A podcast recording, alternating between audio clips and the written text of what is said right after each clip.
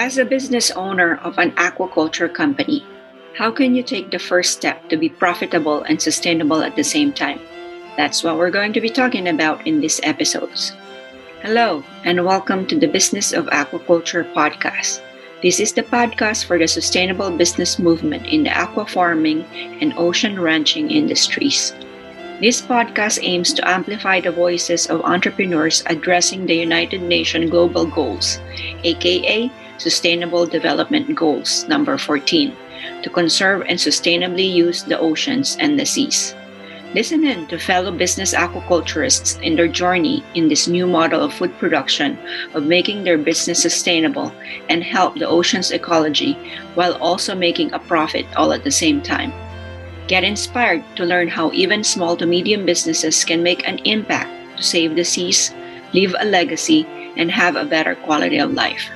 One of our goals is to take away a nugget of wisdom that will help your business move from the Industrial Revolution to Business 5.0. Our vision is that of collaboration in the aquaculture industry. I'm Lourdes Gant, your host.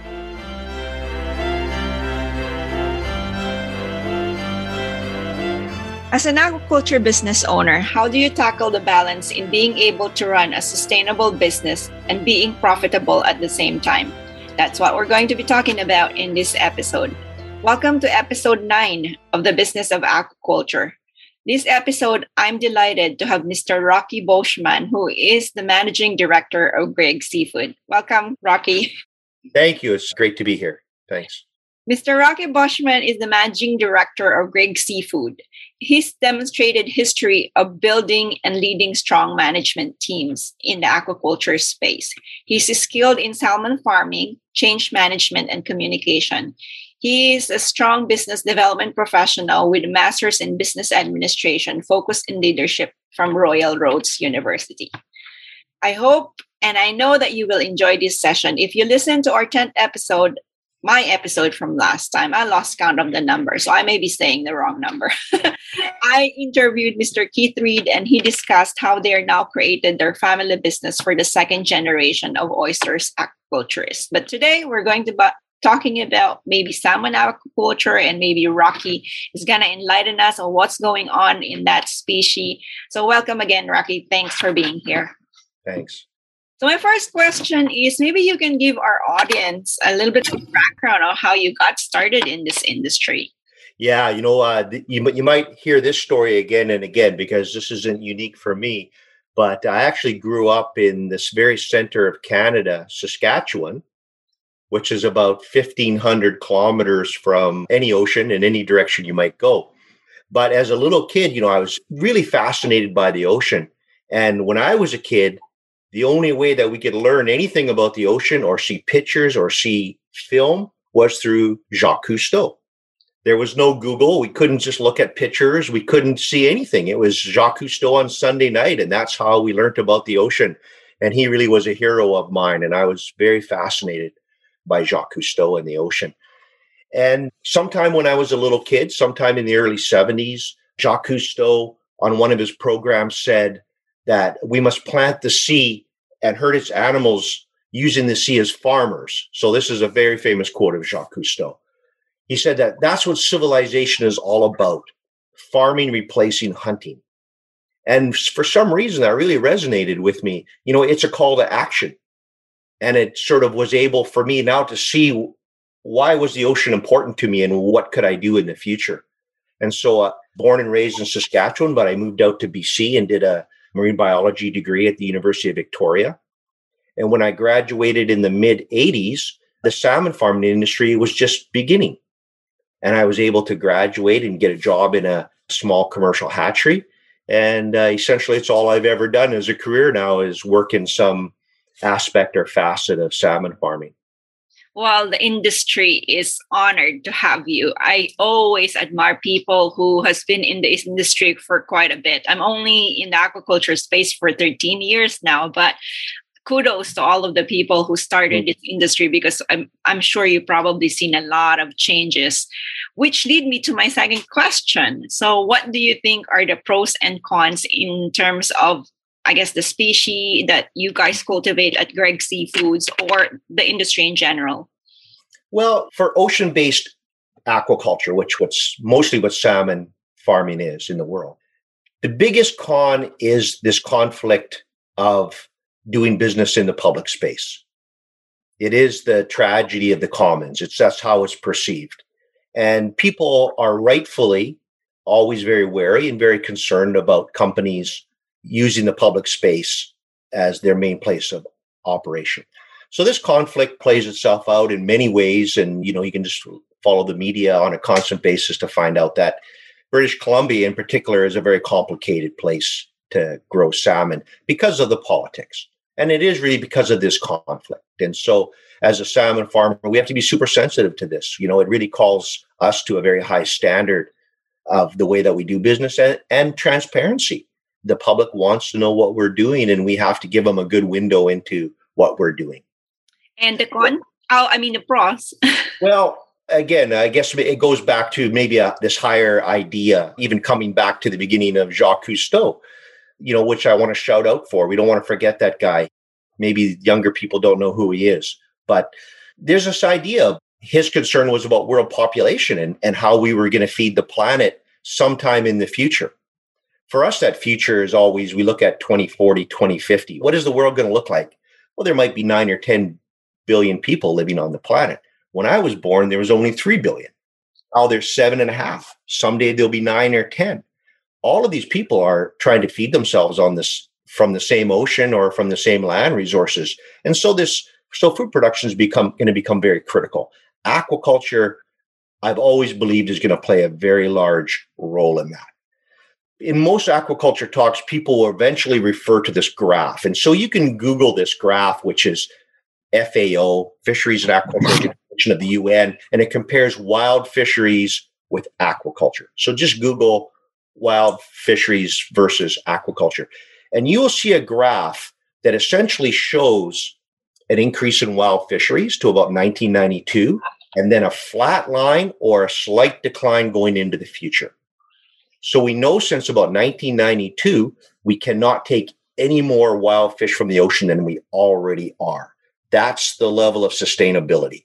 If we take any more, we're probably going to be damaging that species. On that same graph, it does show a very steep rate of increase of aquaculture. So as the population grows at that rate, the difference of production of that protein from the ocean is being made up from aquaculture, whether it's shellfish or salmon or tilapia or many other species because the world continues to have to go to aquaculture to make up that difference. And I believe it was last year or the year before when the output from aquaculture actually exceeded the output from wild fisheries for the first time. So going forward from a sustainability conservation point of view, aquaculture plays such a strong role in the future of the world very well said. And I always like when my guest talks about numbers and statistics because I have a logical mind mm-hmm. and and in management, what you can't measure, you can't improve. So Absolutely. it's a very it's a very telling story on how the brink of collapse of the wild fishery is outstanding and very sad for that matter. But on the other side, as you mentioned, an opportunity wherein people we'll have to start thinking of where the food is going to come from and aquaculture is filling in the vacuum especially with this tragedy of the commons that you mentioned so that's great so thank you It that. is, but one of the other challenges of course though is that aquaculture isn't just a conservation enterprise it's a business and so we measure our success in business kpis we have to be profitable we have to return have a return on investment from the great and and venturous people who decide to become investors in aquaculture. They do want to see some return eventually. This is a big challenge for us is to understand our costs, to control our costs, to develop markets, to spread the good news of aquaculture and our products into the market to the consumer, to help educate the consumer that this is a really good choice for a lot of reasons from nutrition, good protein sources, and sustainability. This is something they should think about. And so this is a big challenge of aquaculture for sure. Yes. And I think for us who's in this space, it gives us, how do you say it in English? Keep our toes on the ground because we always have to strike this balance in right. terms of sustainability, conservation, versus, of course, having to be stewards of the ocean and also make a profit at the same time. Mm-hmm. so, my last question to you is what do you think are the top three trends that's going to happen in the aquaculture industry? Mm-hmm. Well, you know, there's something that's becoming really important and, and more and more every year, and I see it as a trend, is the use of the data that we collect. You know, it wasn't very many years ago when someone might have one held hand or one handheld oxygen meter on a farm. And now we see hundreds of probes in every farm. We're collecting at Grieg in BC, we collect more than a million and a half data points every day. Wow.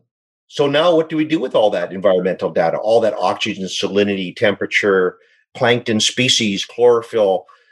Well, it's too much for our human brains to deal with. And so now we all of a sudden we see AI start to appear. We have to use machine learning or computing to understand these trends. But now we can understand these trends, these mysteries that we've been dealing with for decades. All of a sudden, things become clear. We can start forecasting environmental events. We can start understanding how the ocean is affecting the behavior of the salmon in our pens. So this is a very important trend is to be able to understand what's going on, to see the live reporting. I can pick up my phone and using apps, I can see what's going on in everywhere in our operation. But that level of transparency is becoming available to the consumer. That's becoming really important. The consumer wants to pick up their phone and look at a QR code and say, well, where's this coming from? Now they can see maybe a live feed from a farm or in a pen or under a pen. All of these things that concern them. This is a really important trend in our business. And, you know, and I think we're really trying to lead the way. We, we, we're thinking about it and investing and talking about it all the time. The next trend, I think, is connected to that, and that's the use of technology to mitigate the changing environment. Obviously, in my time, I've seen a lot of changes in the ocean environment, and this could be from climate change or climate disruption. It's to do with urbanization and the amount of pollutions coming out of the river systems. It's to do with our industry and what how other inter- industries have affected the environment. But for a lot of reasons, we have to mitigate the harmful risks of being in the ocean. We have to stabilize oxygen. We have to stabilize temperature gradients within pens.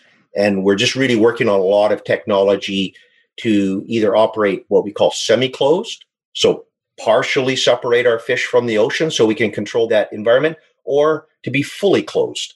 Right. To be able to, when we want to, be able to close up a whole entire pen and protect it from a harmful algae bloom or toxicity in the water or a really low oxygen event, which are becoming more and more prevalent as we go forward. So a couple big trends. I think genetics is going to be a really more and more important in salmon farming, but in other species because it, just like on land, we're trying to understand what farming might look like 20, 30 years from now and what species is going to, or what form of that species is going to be successful, whether that's a corn crop or a, a soya crop or a salmon in a pen. Genetics becomes more important. In BC, also, I also want to say I the most important thing going on for us in BC and in Canada is the fact that our country is doing a lot of work around reconciliation, social justice.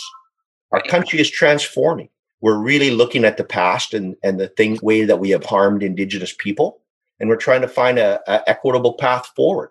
And companies like Grieg Seafood, who farms in BC, we really have to learn that. We have to understand that. We have to try to become the company that is successful farming in a future where there's more self determination amongst indigenous people. They have more political control of their the territories that they have the rights to, and also the aspect of reconciliation, which means that we are consulting in a proper way about our future developments. That we're finding unique and novel ways of sharing the benefits, the business benefits, and also the social benefits. We're providing good jobs, we're training, we're removing all the barriers for people who want to work with us from wherever they're from.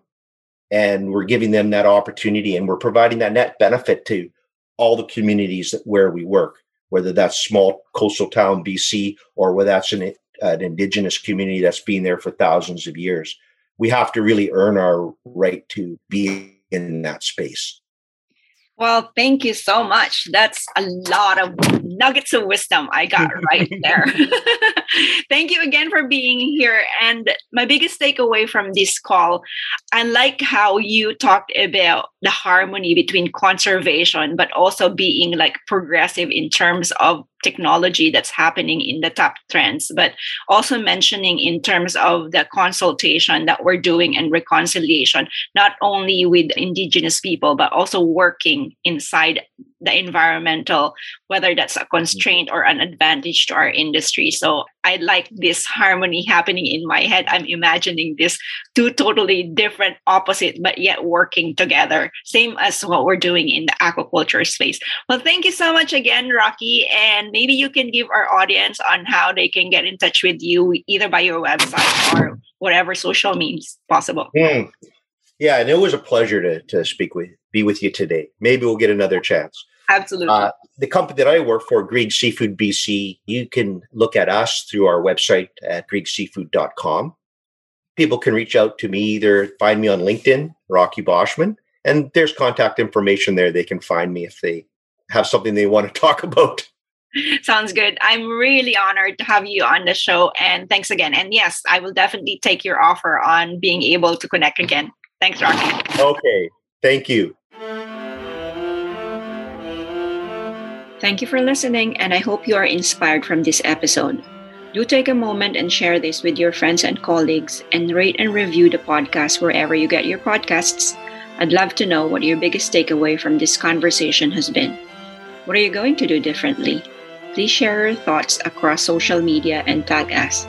For links and show notes for this episode, visit our website www.sustainableaquaculture.ca slash podcast. Thank you again. I hope you will join me on the next episode and together we can help create a better business in aquaculture.